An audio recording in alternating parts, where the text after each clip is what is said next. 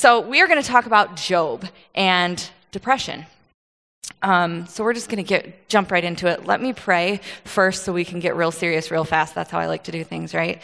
God, I thank you so much for this space that we can come before you, that we can position ourselves uh, in community in front of you. And God, we can know you and you can know us. God, and I pray that as we dig into scripture, into your word, God, we learn about you and we learn about our place in this relationship with you and the world and fixing the world and all the brokenness, God, I pray that you would reveal things to us that are not even said, um, that you would speak to every heart in this place, and that my words would be your words, God, that I wouldn't say the things that you don't have for me, and that, it, that everything that you have for me to say would just be delivered by the Holy Spirit into hearts today, God, as you would have it be delivered.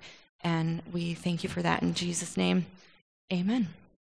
The book of Job. I was probably about 16 and I had to I lived in Michigan and I had to go to Virginia for marching band camp because I was drum major and I had to learn how to do it. And I my mom drove me down there cuz I like I do everything last minute. So last minute I was like, "Mom, there's this camp tomorrow. Can you take me? I have to go. It's required and it's the last week of summer so I have to go." So I went, and then she was like, But you're taking the train back. So I took this 29 hour train ride back. And on this train, 16 years old, I loved Jesus, and I'm like reading my Bible, and I'm like, I'm going to just read my Bible because I have nothing else to do. I'm 16. What do I do? I don't have a phone. Um, and this woman leaned over and she's like, psst, psst, I have a question. And I was like, oh, great. I feel like the pastor on the airplane that's like, so what do you do? And then they fall asleep because they don't want to talk to you or they confess all their sins. So this woman was just suddenly just started weeping. And she was like, I don't get it. Suffering. Why do we suffer? I'm so broken. My family is just a mess. And started telling me her story. And then she looked at me and she goes, You have a Bible? What about the book of Job? What about what God did to Job? And she got real frustrated. And I was like, I don't think I've ever read Job. like, I don't know. And I was like, so my personality is just to like take it on. I'm like, I can do this. So I roll up my sleeves and I flip to Job and I'm like, I've never marked it. I've never even looked at it. And I read through the entire book of Job with her word by word and tried my best to explain suffering out of the words that I was reading. And I felt really disoriented, but I just kind of was like, okay, God, speak through me. And I don't know if I helped her or not. I hope that God did, because I didn't. Um, but I read through it and tried to understand it. But I knew all about Job, that I was really passionate about Job. Um, and I didn't really understand it at all. So I recently had a just a really rough time in my life and hit this just mode of depression. Um, looking back now, I can say that's what it was. It's not clinically diagnosed or anything. Um, but I realized as I sat in my own depression that depression, anxiety, suicide was creeping into the church all across America. And I kept seeing these news feeds of these pastors that were committing suicide. I mean, this was literally last year. And I mean, you've seen it. It's, it's, it's flooding into our pulpits, into our churches. We have to, as a church, grasp this human response to suffering and depression. Specifically, it's something that's very difficult and medically has a lot of things that need to be taken care of. Um, but what is our part spiritually when we're suffering in those things? John Walton speaks about the book of Job as God and humanity. Like God and humanity's relationship with God. And Job goes through some tremendous suffering, lamenting, and I would dare say depression or near mild, some sort of depression, and words that are very similar to words of suicidal tendency. Um, and so it, when I went through this, I decided I'm going to take on the book of Job and I'm going to do a study. What does this mean for me? What does this mean? Um, the impact and response to suffering through the story of Job um, the impact on him and what it does to him and his response is just, it's exemplary. Um, it's this rare type of wisdom literature. So you have like the Psalms and the Proverbs that say, if you do this, then this will happen to your life. If the righteous sin, then they will suffer. If they are righteous, then they won't suffer. It's this formulaic type of thing. And Job really takes that very differently, goes into this narrative form with lament and, and these hymns and all kinds of pieces, this dialogue, a discourse, just all the pieces that don't normally fit in wisdom literature. Um, so it's very unique, but it really takes on and challenges a change in worldview at the time. So, in the world when this was written, the Jews were just everywhere. They didn't know where they belonged, they didn't fit anywhere. It, it, they didn't, nobody wanted them. God didn't even want them, it felt like. They were wandering everywhere. God didn't want them to belong, is where they kind of sat. Um, so, this disorientation it really changed the worldview, and God really, with the new covenant in Jeremiah, we have the old covenant, then this new covenant. Now, the old covenant really has this, this emphasis on whoever your leader is, then all the generation will be. So if your, your king is righteous, then the rest of the generation, the, all the people in the land will be righteous. This was a very communal, like, we sin together, we suffer together, we're righteous together. Now, this new covenant and this new worldview was no, you are responsible for your sin, and you suffer when you sin, which is, I'm going to talk to you about how that's so untrue. And you are, are then basically made rich in all the things that are good in life when you're righteous. Um, it, it's this individual responsibility and commitment to God. Um, so, Job, when he responds to suffering, it's, it's sort of this dramatic demonstration of what this commitment to God is, even in our suffering. Um, he was a real man who really lost everything. Uh, but the book of Job was sort of written as a parable. So we all know that Jesus wrote the parables so that we could get further understanding than what's actually even said there, so we can understand it in context. Um, so it's kind of a story play type thing, but he's a real man that this really happened to. So we can take real truth and understanding from it. Um, it's, it's this like Old Testament Jewish form of parable, though, that it's relatable to any and every man who experiences the mystery of what seems like undeserved suffering. So it's more about undeserved suffering than deserved suffering. So don't stick in that box of, I sinned, so now I suffer. Or I must have sinned, that's why God's not healing me. That's bad theology, so we won't use that and we won't go there. Um, there's a lot of notes of like this retribution principle. Um, so what we see is we have this like narrative bracket. When you read the book, I'm going to try and just give you this brief about what Job is, so we don't have to read it all. And then I can talk about it. Um, just kind of telling us the beginning, the end, the prologue, epilogue, telling us what it is. And then we sort of move into that in the timeline. We move into that, that there's sort of these dialogue and discourses between the three friends and this like okay, God, I'm going to tell you this, and God's like, okay, I'm going to tell you this, kind of thing, like these, these pieces of, of discussion uh, and discourse. And then there's like this debate. So, this debate, in the middle of that lament um, of Job, just why me? Why suffering? God, why are you doing this to me? But I trust you. Um, this idea, it's this, this triangle of retribution. Um, and if you understand the triangle, this makes it a lot simpler, so I'll try and help you understand if you don't. There's this justice of God, the righteousness of God, and then order of the world. I probably could have given you an image of this, but I'll just use my arms because they're more effective, right? So when you have the, the idea is you can pick two.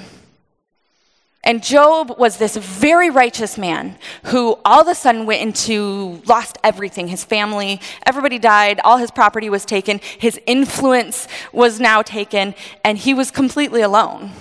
Complete, he was sick, he had like these things on his skin. And his friends came to him and they were like, Job, you can pick two. You're either righteous and the order of the world is good and God is unjust, which we don't want to say, or God is just and you are righteous and the order of the world is just chaos, or maybe the order of the world is good and God is good, but you, Job, are sinning and you're hiding it. And so that last one is sort of where I think sometimes we get stuck saying, God must be good. The order of the world must be good. I must be the problem. And God really, really just wraps it up at the end is like, no, you spoke poorly about me. Like, hold on, no, God, we talked about Job. And he was like, no, you spoke poorly about me. So, what does it look like? What do we do with this? Do we seek forgiveness? I mean, Job tried it. He tried to seek for, forgiveness. But that's this, this triangle, it's just, it's not true. And so this is where the worldview shifts that this triangle, pick two, isn't true. We can't understand it that way. Um, now that you understand it, right? now that you understand it. Um, so when you read the book of Job, you see a lot of that battling back and forth and who's right, who's wrong. How does this work? So, this righteousness, God paints this picture of his sovereignty and who he is and, and this cosmic order, and beyond com- humanity, he's in control. And this is sort of this like mystery of the divine order. So, this righteousness, rewarded by righteousness, the wicked suffer for sin, we're kind of like setting that aside right now. And God really says, No, I run the universe. I have an order. You don't understand it. I am righteous. Job was righteous. Um, Job was a dear friend of God, and he really defended him constantly, even at the very beginning. There's this picture of Job. Uh, in his influence. And then all of a sudden, there's this council. So, this council is kind of this made up council that there's the Satan. He's just the adversary. Um, it's not God and Satan meeting in a room and deciding who they're going to make suffer. Don't misinterpret that. But it's this idea that they're discussing, like, who is good in the world? Does anyone have good intentions? And so, the, the Satan, the, the, the accuser sort of tries to challenge that and is like, there's nobody good in the world. There's just nobody, God. Nobody actually loves you because that's what humans should do. And God was like, Have you considered my servant Job? He is so righteous. He is so righteous. And so, this is sort of why everything gets taken from Job to sort of prove what God said is true about Job. Um, he's a dear friend. He raves about his character. Um, he's unmotivated. He doesn't serve God for anything. In fact, it says that he serves God for nothing. Like, there's no motivation. He just loves God, like, with everything in him somehow. Um, and I think that's a great starting point when we're suffering. Like, what, how's your love for God? Like, let's work on that. And then when you suffer, then you can continue to love God and not, and not try and love God in order for your suffering to go away. That's bad theology. Um, his outstanding character is expressed as this blameless. This is 1 1. Let's start Job 1 1. There was a man in the land of Uz. Okay, so he was not an Israelite. He shouldn't know who God is. Okay, but he still responds to God like he was an Israelite, whose name was Job, and that man was blameless and upright and one who feared God and turned away from evil. Now, I want to focus on this word fearing God the Old Testament expression of one who fears God is this appropriate human response to God. Okay, this is in everything that we do when God makes us suffer or when God allows suffering or when just suffering happens, right? How do we respond to God? Because is God still in control of the universe of our lives? This appropriate human response to God, this is the one qualifying character of Abraham to be the father of all nations and carry literally the promise of God for all humanity to the nations, and then we end up with Jesus. Okay, so this is a really, really important characteristic that I think we can really focus on fearing God, it's sort of like the New Testament, it's actually identical to the New Testament expression of faith. So when you see faith and you see the fear of God, this isn't like, oh God, I'm so afraid of you, you're going to make me suffer. No, this is so different than that. This is the characteristic that we need to have to respond to God. Okay, so God asked the accuser, Have you considered my servant Job? And to consider is to regard another person as a model of behavior. One might be well advised to imitate. So when he says, Have you considered my servant Job? He's saying, Okay, guys, pay attention to what Job does. Because what Job does is what I need you all in humanity as my people to do in response to me. He doesn't even know the, the, the DNA of the Israelites who are God's people, but still he responds rightly to God. Okay, so this is this has been said as the most righteous account of any man in the Old Testament. So it's super important. Hope I've convinced you now. Job wrestles with his suffering, and it's considered this indicator of sin by his friends, and or that God is not righteous, or the order of the world is just gone bonkers and we can't trust it anymore. But God declares him righteous. I want you to see that suffering is not sin. I feel like we accidentally say that everywhere, often. And when we suffer, it's like, oh, well, you better pull. Why is your marriage suffering? Or why are your kids misbehaving? Or why are your friendships falling apart? Okay, yes, there is a responsibility there. But when you suffer, when you have depression, when you just feel like everything in your life is falling apart, yes, check in with God. Like, hey, God, we good. But check in with God. Just be with God. Don't hide like you have this big, enormous sin that you can't tell anybody you're suffering. This secrecy. Let's answer the ancient question why do we suffer? But we don't answer it with the answer to that question because the ancient philosophy answers it with a question. So this it's explained by this what is the mystery of the divine order? And what do we need to understand about suffering? So, as I wrestled with my own personal brokenness, I ended up in this deep, dark place of grief. Um, it became really unmanageable, and um, my interpersonal relationships were a mess. Um, I was not nice to my husband or my children. Uh, I wasn't doing my assignments, my schoolwork. I wasn't participating very well here. Um, I don't really know what happened. I went through some suffering and then I just fell into this darkness of depression and life stopped. Literally, I put everything away and life stopped. And um, it was really dark, really dark. Uh, and then on top of that, we were going through things in the middle of me being my worst self, uh, presented to my hardest struggles. Uh, we, at one point, uh, on birth control, got pregnant. You guys have heard this story, some of you. Uh, so I was pregnant and trying to grapple with that and going, okay, God, like if we were trying to be done, I was trying to have my tubes tied, like we were done. I went in for surgery and they said, but hang on, you got to have a baby first. And um, in the middle of this dark space, I tried to process. It was very difficult. Um, and I eventually decided, like, okay, yeah, this is great. This is great. We're going to have five children. I can do this. Our car's big enough. Uh, the baby will be born a week before I'm finished with my master's degree. So this is good timing, God, I guess, because you're in control of everything. Um, and then we hit the second trimester, and I went in, and the baby's heart stopped. And I delivered a dead baby, um, that I was confused. Why, God? Like, why in the middle of all this would you give me a child just to take it away?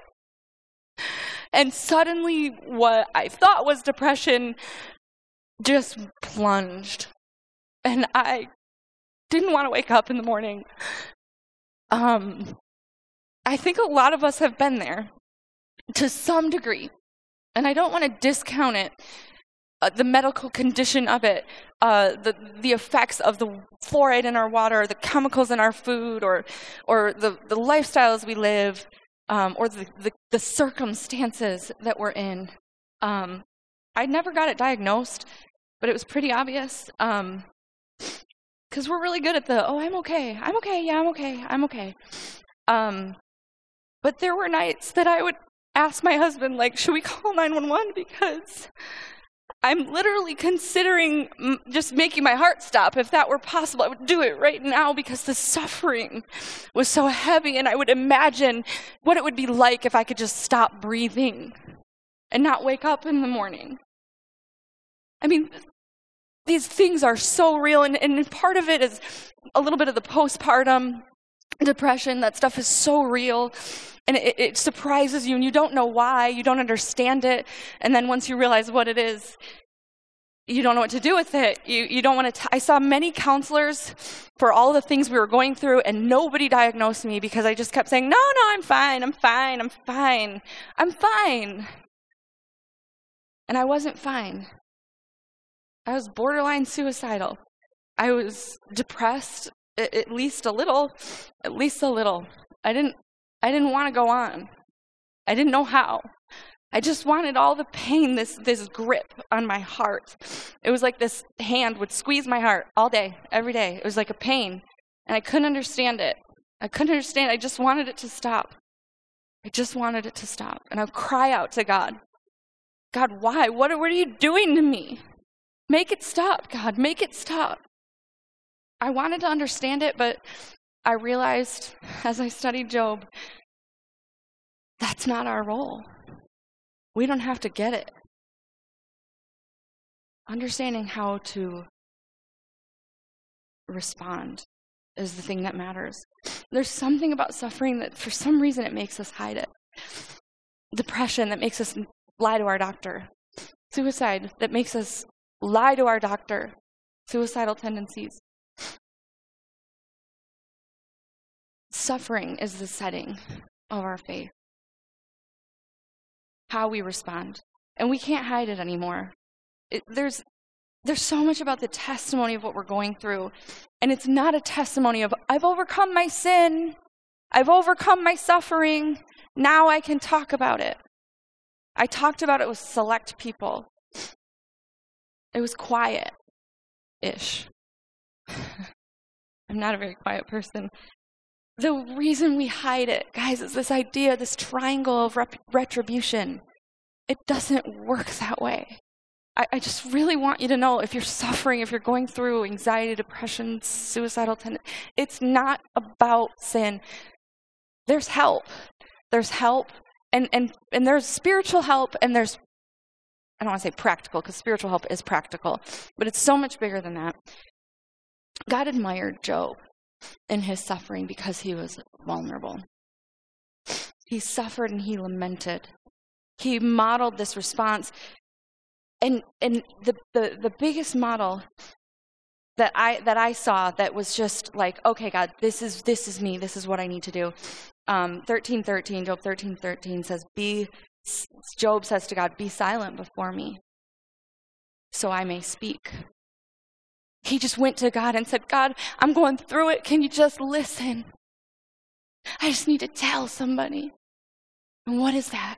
What is that for? This is the relationship that Job was like, if something is messed up in my relationship with God, I have to fix it because that's the only thing that's going to get me through this suffering. You got to hold fast to that relationship, to who God is to you. There was a desperate pleading for, for this redemption from God and a resolution to the suffering, but almost this acceptance of God, you're doing this to me, or whoever's doing this to me, I'm just going to hold fast to who God is. He really expresses it in 1925 through 26. Um, well, first he, he's like, Why have I become a burden to you in chapter 7? Why do you not pardon my transgression and take away my iniquity? Like, God, fix this thing to make us whole. And then he says, For I know, for I know that my Redeemer lives, and at last he will stand upon the earth, and after my skin has been thus destroyed, yet my flesh in my flesh I shall see God. This is this this seeing is this desperate knowing in my flesh. I'm not going to wait till eternity to know who God is. I need to know who God is in my suffering. I know that you're out there, God. I know that you love me. He wants to redeem us and he wants resolution. Job's authentic cry to God is, is this, this rescue. Sometimes we read it as he's blaming God. God, you've done this to me. Why have you done this to me? And that is not the response that we need to have to God. When we suffer, I did it. I was like, God, why are you doing this to me? What have I done? Like, okay, I must really need to grow, or I must really have some deep, dark sin. I struggled with it. And when I finally, finally, finally got to the place where I said, God, I'm suffering. Can you just listen? I would literally, I would sit and look out the back door window. We have this giant door that's basically a giant window. Um, and I would just l- sit in the window and just look out the window and just weep and go, God, rescue me. God, you, you will hold me. Hold me, God. Listen, this is what I'm going through. This is the suffering. And I would just cry, ugly crying, ugly tears. But I wanted to just see God. I just, I just wanted to know that God was holding me. I didn't need to blame him any, anymore. And that's sort of that right response that Job's presenting to us.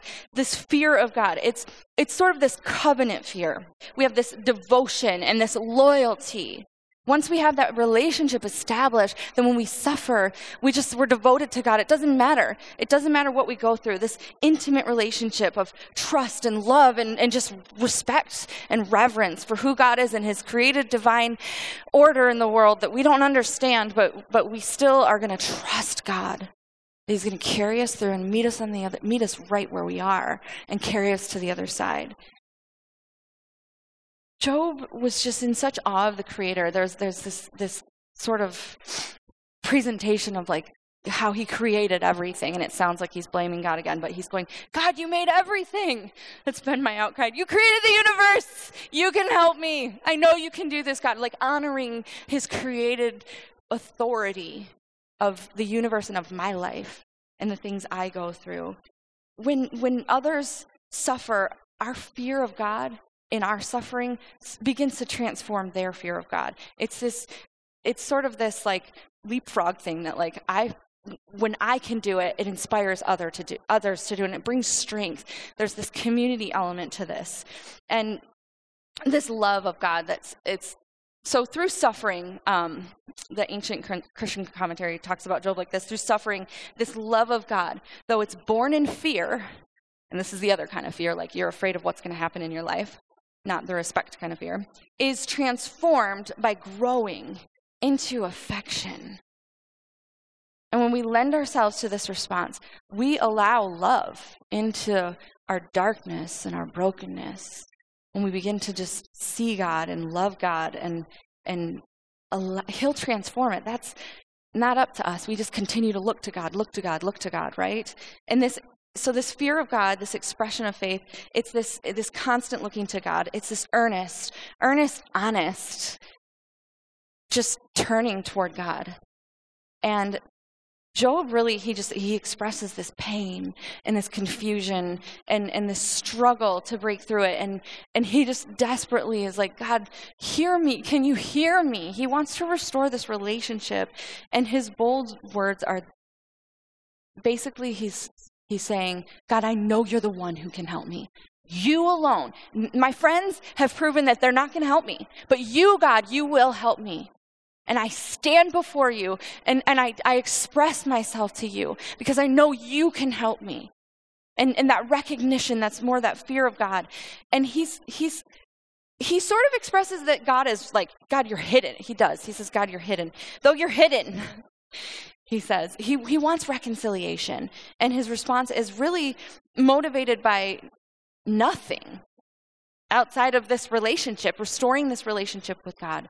You are God. And, and he sought God for God, for God himself. Um, he goes into this lament and this pleading, and he's just, he's pleading for the ear of God. God, listen, withdraw your hand. If your hand is on, withdraw this wrath. Um, and, and he calls to him. This, this is sort of that that human inclination for relationship and community in the suffering that is not fulfilled by Job's friends. When you read about Job's friends, I used to read it as like, yeah, yeah, yeah, they said this, yeah. But it, no, it's a, in the very end, you, God really calls them out, and we'll talk about that in a second because it's really cool. Um, and he's like, guys, you're, you're saying it all wrong. You're doing injustice to my name.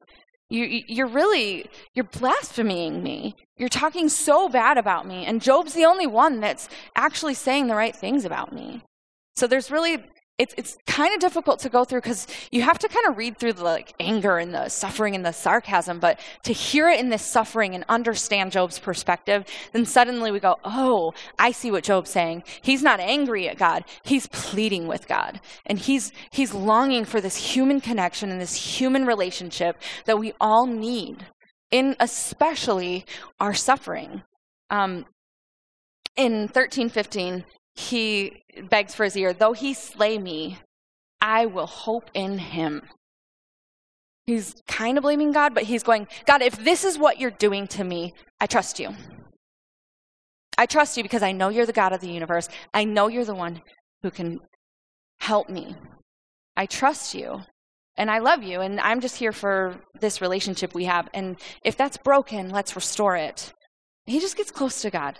Um, and then he offers repentance and he says, Okay, God, if there's sin, help us find it. I'll, I'll, I, will repent. I don't know what I've done, but help me see it, God. And it's sort of this process he, that he goes to sort of resolve this triangle retribution.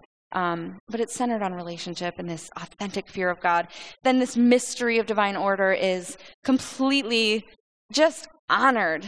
Um, he asks God to rescue him from the burden of understanding and he does. And God comes to him. And it sounds like, when you read it wrong, it sounds like God is going, I made the universe. Stop making me try and relieve your suffering. Why do you care so much about who I am in my order? But really, when you really look at it and understand it, he's proclaiming that I have, God is proclaiming, I have authority over creation. And I have authority over your life.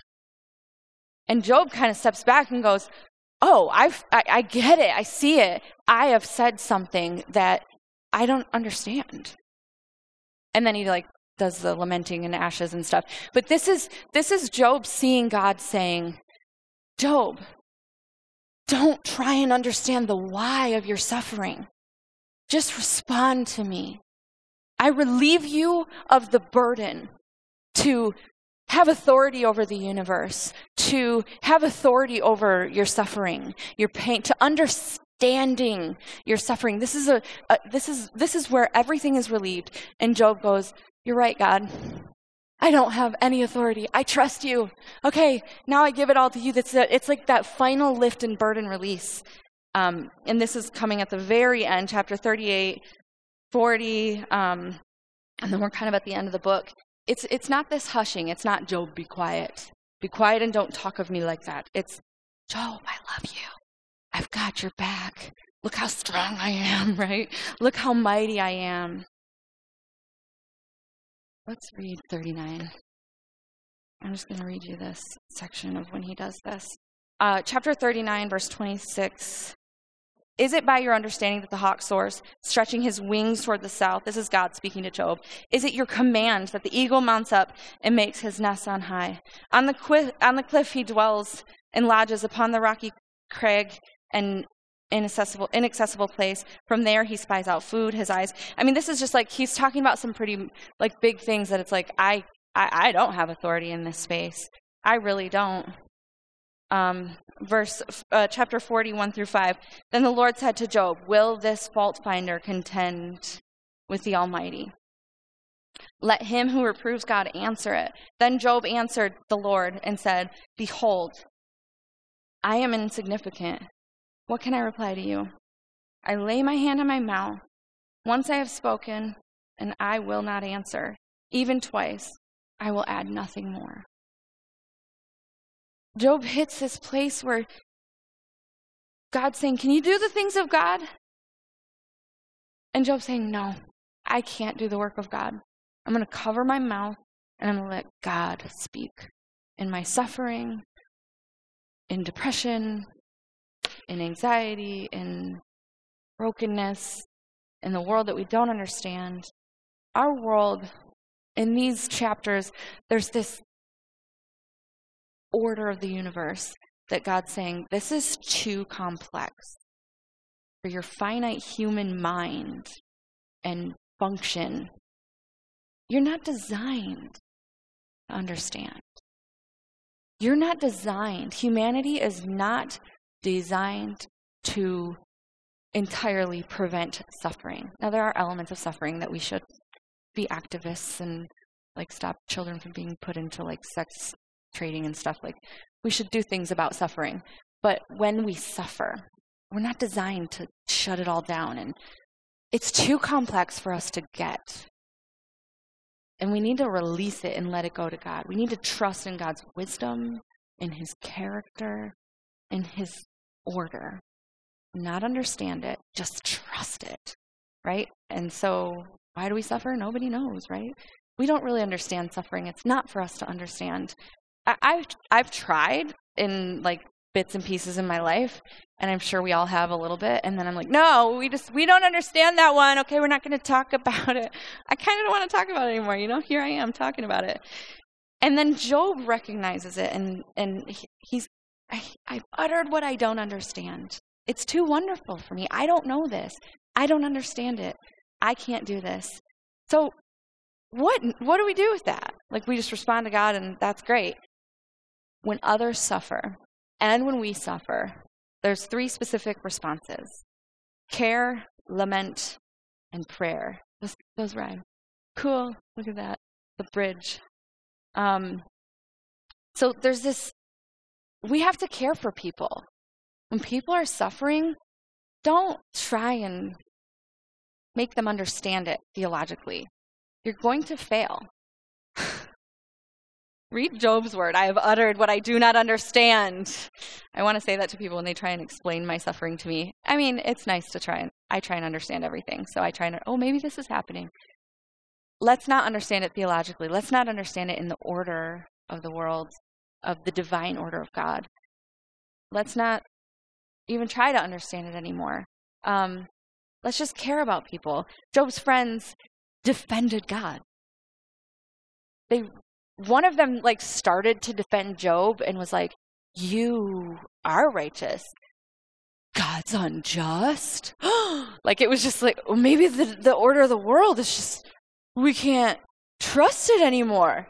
Mm, don't do it. We're not going to understand it that way they they they came to him and they started in the very beginning i think it's chapter two they started to lament with him and like do the like oh we're gonna sackcloth and ashes and like we're gonna do the lament process. And then they just like abandoned him and then came to give him all this advice and explain the world to him. Suffering. There's they're such great theologians. And then there's one theologian that comes to him and he's the youngest of them all and i think it's the fourth one right? Yeah. See i should know this because i just studied it. Um, and he comes and he's kind of right, and he's just like, we don't understand this. Um, but understanding it, it, this it's pastoral care okay? So this care for people who are suffering and this is something we're all the priesthood of all believers you're all in charge of this and and we all we call it in the church world pastoral care where somebody needs like a meal we take them a meal and if they need a ride and we help them with this and that and pray with them and we come to hospital visits and when they have a baby we celebrate yeah, you know like all the things that, that make people feel like you care about them and that really truly care about them. But in suffering what do you do when somebody's depressed how do you help them yeah i'll pray with you like that's kind of a little bit of a scapegoat yeah we just like oh here's my excuse i'll pray with you okay Whew, I don't understand suffering. Woo, that's I don't understand that. Um, or we try and defend it. Oh, you, you have to pray. We've been through this, this triangle. Doesn't work. Let's not do it. Let's not defend God. Let's not defend the person. Um, what we need to do is understand that suffering doesn't fit. This doesn't fit into this, this triangle, in this formula, and redirect these people, me or whoever else is suffering and whoever else is just in the dark place, this dark place of depression. Where was I at my window crying out to God? I didn't want to talk to people. I wanted people to come ask me, Are you okay? So that I could say, No. I didn't want them to say, God will hold you in your. I mean, I wanted them to pray with me. I wanted them to support me. I did. But I wanted to just connect with people, relationship. And in that connection, then I could connect with God. And remember, God cares about me. God designed me for this relationship. And therefore, He designed me for this relationship between me and Him, where He would ask me, Are you okay today, Dawn? Are you okay? And I could say, No, God, I'm not okay. I know you're listening. I'm not okay today. Or I could be okay and then say, uh, uh, uh, uh, okay, God, I'm not okay now. Now I'm not okay. Not so okay now. We have to be devoted to restoring love, not righteousness. We're not here to fix the sin in people's lives. We're here to fix the perception that God of who God is. And, and restore this understanding that God is about relationships. And we can demonstrate that in relationship. God isn't provoked. God does this beautifully. He's like the only one, the only friend who really does it right. He's not provoked to anger. He's not devastated, though Job's go, Job, Job. Wow, I'm reading, though I'm not reading. Um, he's he's not devastated, even though Job is basically saying, God, you're ruining my whole life. You, you made the universe and you're ruining my life. And why? Why, why, why? Why can't you ha- even handle my own suffering? He's kind of like throwing these remarks at God. And it was against God's own character, but he's not devastated by it. He still listens. He shows up. God continually, I mean, actually, in this story, there's Job speaks, and then God's like, oh, hey, Job, I was listening. Let's talk. He shows up just continually. And sometimes when you're in depression, you just want people to leave you alone.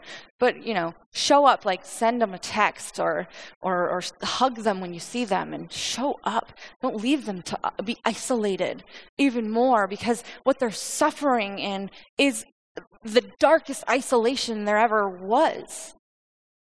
And then we put them in more isolation because we're like, ooh, they're not okay. Ooh, we're not talk to her. I mean, whoa, we got to connect with people. Show up Listen, ask, are you okay? And then hear it. Hear it. And this is what we do at the table, guys.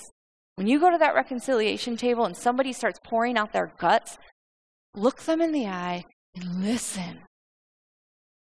This is how God designed it. He told us that Job was the example and we need to do this, so let's do it, right?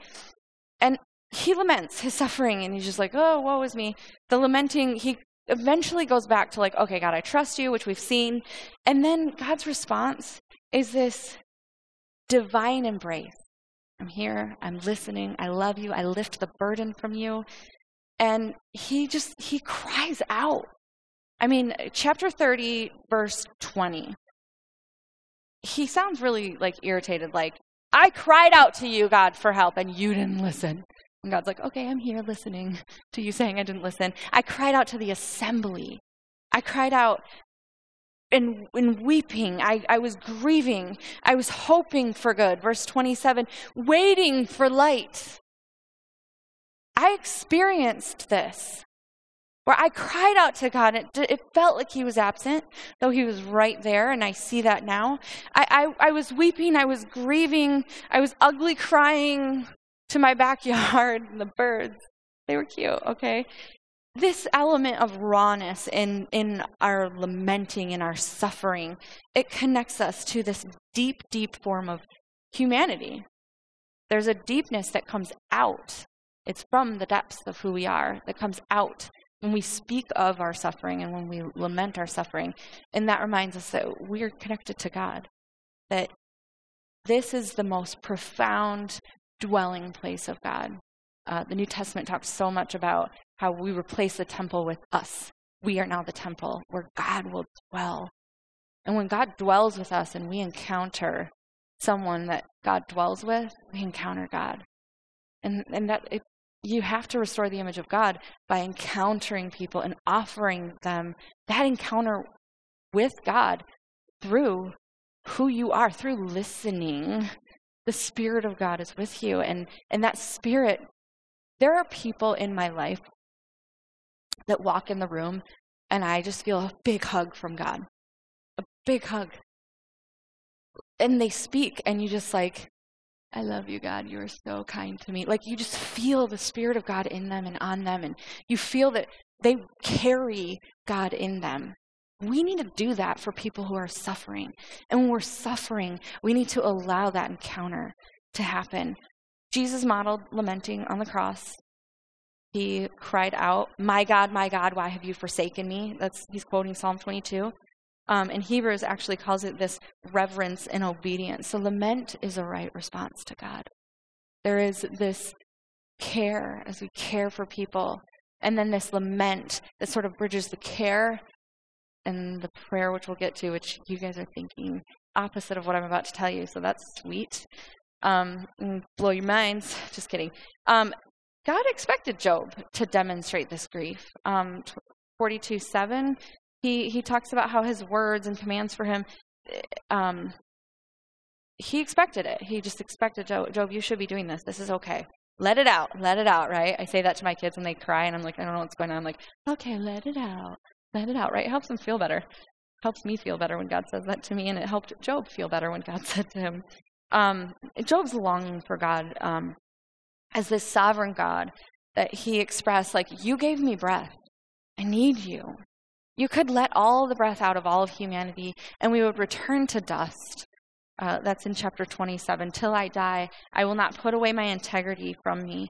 I hold fast to my righteousness and will not let go. This is that covenant honor to God. Like, God, I, I, you could let the breath out, we'd all turn to dust, but until that time, I'm yours. I don't care what happens to me. God, I'm yours. And it's, it's the thing that lets Job be heard and held on to. Now, there's one other thing about lamenting that I want you to understand. Um, this human, social, psychological design of sort of this lament, like expressing our suffering and talking about our depression. And though it's like the hardest thing on the planet, when we express it, the social response is compassion. So when somebody's crying on the corner of the street, your natural response is to avoid or do the right thing, stop and say, Are you okay? I, I feel for you right now. I feel like there's some sort of role I take in this. And, and when we stop, it's because we, before we say something, we feel what they're feeling, and it seems unjust. So when someone's crying, it's going, if I were crying right now, oh, that's not right. Okay, are you okay? I want to be asked, are you okay? Am I suffering? So are we doing that for other people? Yes, because that's the natural human response. If we're not, you've like conditioned yourself to like be a horrible person, right? okay, be careful though sometimes. There are times and places for everything. But this though there's kind of this like space in depression where the loss of meaning of life is gone. Like, why am I even here? Like, why do I even wake up tomorrow? Why do I do this? Like, you have all the answers, but you just continually just throw the why. Like, I, there, there is no meaning. Sure, I should take care of my kids, but what does it even mean? You know, it's really demented and really just not a great space. Um, but that loss of purpose is redeemed in this social space of lamenting. And it, it gives you the courage to be you, to be yourself, to declare, I exist. Not I'm okay, but I exist. Um, there's a study that's done that courage, that they say, the, psychologically, courage is the strength to affirm one's own existence, spite of the fact that life runs toward death and seems to have no purpose. This, this is a connectivity, this is an awareness, this is a self knowledge that the study says cannot be simply reduced to this mental practice. This isn't just you have to tell yourself you're going to be okay. You have to tell yourself you're not okay and then you'll be okay and God's the God of the universe. This isn't just limited to a mental practice. You cannot do this on your own. You can't do it by yourself. Seek God and seek others to declare, guess what? I'm not okay. You're saying, guess what? I exist. That's it. That's the purpose of it. And when you activate this conscious of true, full human existence, that is the space where we begin to heal. There's compassion in this action that we engage with God, we engage with the compassion, we engage with this consensus of human existence, our own exists in that. And Compassion literally means to suffer together. The emotions of that, these feelings, are that you take on others' feelings. Now, that's kind of a scary place to be, and we need to guard ourselves from taking on that and becoming that. But it's when we take it on, it it motivates us to relieve it. So when you ask someone, you see them crying, you say, Oh, that's not right. I have to relieve it. What can I do? Are you okay? What happened? Did someone hurt you? Do you need protection? Can I give you a ride? Do you need a hug? Or you just walk up and hug somebody. Whatever your response is, that's your natural response of what you need in your suffering. So you're going to offer that to them because that's what you need. You identify that, and that's what compassion is. That's compassion. So 42:25, Job 42:25. Job uh, sort of is concluding the whole thing saying, "I had heard of you by the hearing of the ear, but now my eye sees you." And suddenly Job recognizes this word sees is sort of this word for I experience you in the fullness of my life, in the fullness of the darkness of my own suffering. And I really know you. The Hebrew word is rahim. I'm probably saying it wrong, but I'm trying, okay, guys? The Hebrew word is rahim for compassion and mercy. Now, this emotion of mercy and this emotion of compassion is sort of what we're talking about here. But it's this experience of another. It's this, it's actually taken from the name for the womb. The place where we most, in all of humanity, most purely experience human connection. Nothing can come between it. There's no there, there's no disruption unless there's a medical condition and then but there's a human connection because you're literally in your mama's belly and there's nobody else in there. It's just you and your mama. Okay this is the compassion of god. He's el rahim is one of his names that that when god loves us he loves us in this womb like setting of I am going to just give you everything you need the nourishment and the protection. You don't even have to breathe. I'll take care of that through some science. when I wanted to stop breathing, I heard God tell me, okay, you don't have to breathe. I got you. I'll hold you in this safe space and I'll love you and I'll nourish you. It's okay to suffer. It's okay to not be okay. It's unjust because wholeness is the goal. But when you're there, we have to fix the world with compassion, with this womb like love that we're not going to bring other elements in of, oh, yeah, and you hurt me too. And, well, I'm sure you have sin, or God's just an evil God. Put it all aside. Recognize that God is the God of the universe and God cares so deeply about this person. Recognize that this person that is suffering is worth the love of God and the death and resurrection of Jesus Christ to deal with that suffering. This this old te- the Old Testament use of this is that it's a gift. It's not earned. And when we go through that healing, then we move on to inter- interceding to prayer, the care, lament, prayer. Job and his friends. It came about after the Lord had spoken. This is the very end of the story. The Lord had spoken these words to Job that the Lord said to his friends My wrath is kindled against you, to his friends, and against your two friends, because you have not spoken of me what is right, and my servant Job has. Now, therefore, take yourselves seven bulls, do this thing, uh, offer a burnt offering, and then my servant Job will pray for you. Isn't that so amazing? He will pray for you, for I will accept him, so that I may not have to do to you what needs to be done. And so they did it, and the Lord told them, and the Lord accepted Job and when the Lord, then the Lord restored the fortunes of Job when he prayed for his friends, and then he increased all that he had. Suffering's not a disqualifier. You hear that? When he prayed for him, he restored him. When the friends tried everything they could do and they were wrong, and God called them out and said, I have some things to deal with you, Job's going to pray for you because Job knows what's going on. Though he is suffering, Job's going to pray for you. I will never forget the first like year we were here. I went through again some just crap, some sin, and some desperate, like, God, how do I fix myself? and trying to trust God with His order and why are we here if I'm just this crappy person? And one day during our prayer time, somebody raised their hand. I, I haven't seen her since, but her request to me was, or to pray to God, was for mm-hmm. her drug addiction. She was however many years old, grandmother, addicted to drugs, and she just kept saying, The shame.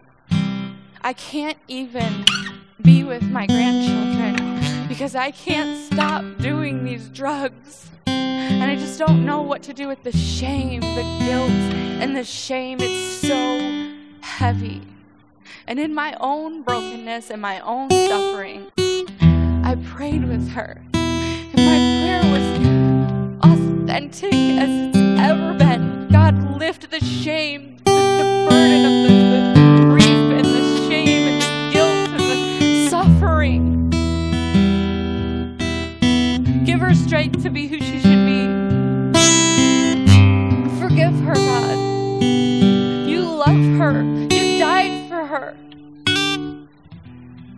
want to restore her. And I prayed it so authentically because suddenly I realized God meant it for me. And if He meant it for me, He's got to mean it for you. And this woman sitting in front of me, who I don't think our guilt or shame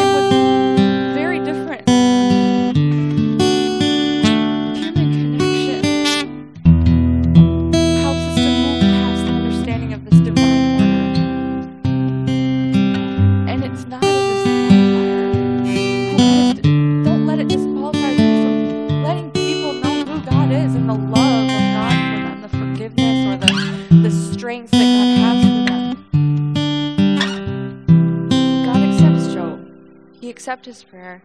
Keep your face to God.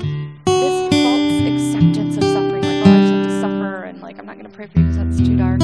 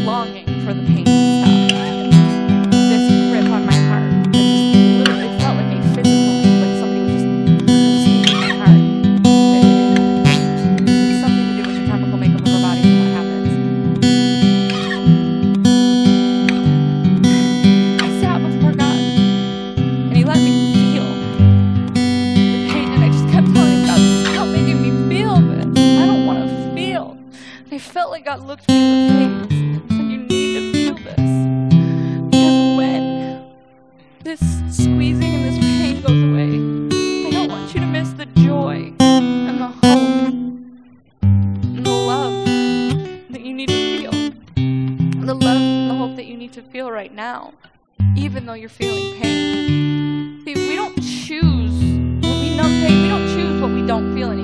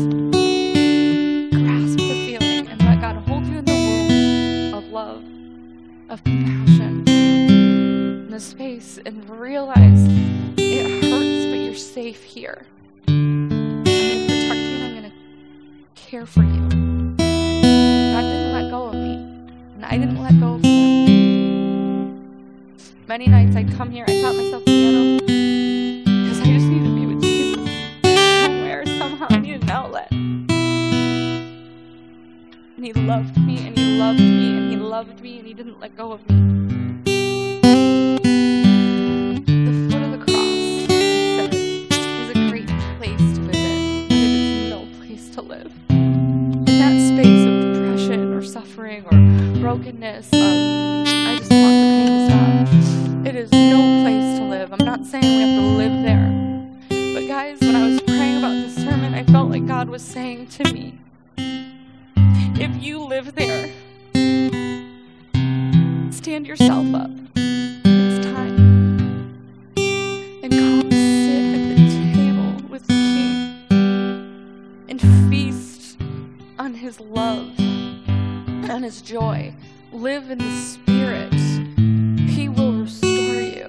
And that offer of praying with others, allowing yourself to be carried by the compassion of others, the love of compassion, and lamenting.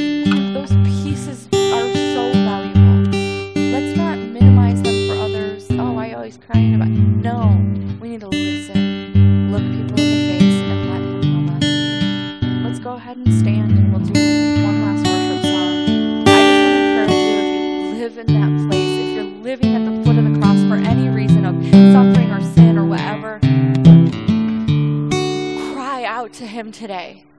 Cry out to Him every day. Find somebody that you can talk to throughout the week and let Him love you with His womb of compassion to guard you and protect you. And get up from that place at the feet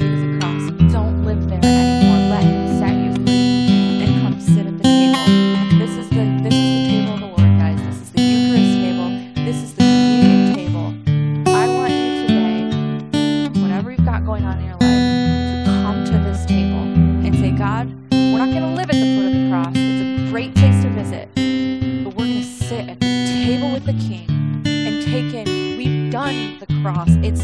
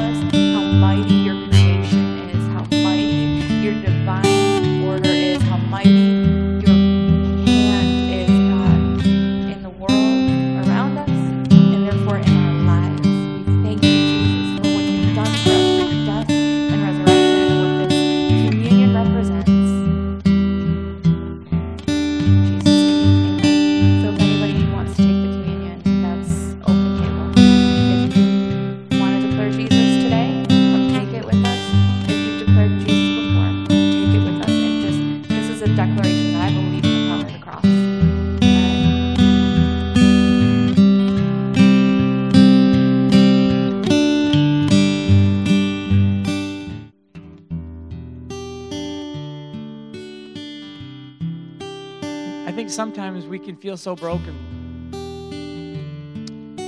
that we don't know what to do with ourselves. We don't we don't know how to pick up the pieces ourselves. And we forget that Jesus Jesus died for that. He died so that that could happen. He died so that you could actually be whole, so that you don't have to live broken your entire life. Jesus wants you to be whole so badly. God wants you to be whole so badly that He sent His only Son to come to live perfectly, to live blamelessly, and then to suffer on your behalf so that you don't have to carry those things anymore. You know, it's we've been sharing. We're trying to share our story, a lot of our story, because like she said, it's been a real rough year for us. I mean, last year, this year's already been awesome, and I know God's going to do amazing things, and we're going to continue to share that with you. And part of it, we're kind of a little bit nervous about it because we're like, well, we don't want people to think we're just absolutely crazy people, and then they all just like, oh, we can't be a part of that, and don't, we don't want that. And you're to think we're even more crazy when I when I talk, but but the reality is, is if we have to be the most broken people on the planet for you to realize that Jesus loves you just as you are, for you to realize that Jesus meets you in that broken place, and to realize that there's hope no matter what you've done, and no matter what you've been through, and no matter what you're struggling with or can't navigate through. It, that needs to happen in order for us to be able to lead this church to a place that says, you know what, brokenness exists, but it doesn't have to stay that way. The cross is there, but we don't have to live there then so be it. We want our lives to be a testimony for Jesus Christ. And that's why we're being so vulnerable with this one. That's why we're going to continue to do that. So please, as we leave this place, just remember your story matters. The, the, the, your pain matters. I, I hate that you went through it.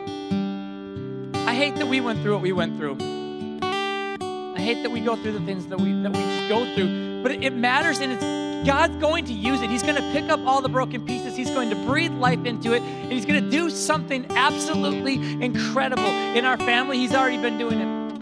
In this church, He's already been doing it. At the reconciliation table, through everything. God is amazing. Jesus is amazing because He died for you in that place and He wants wholeness for you. Please do not live in it forever. Please talk to us and please know that we love you just as you are.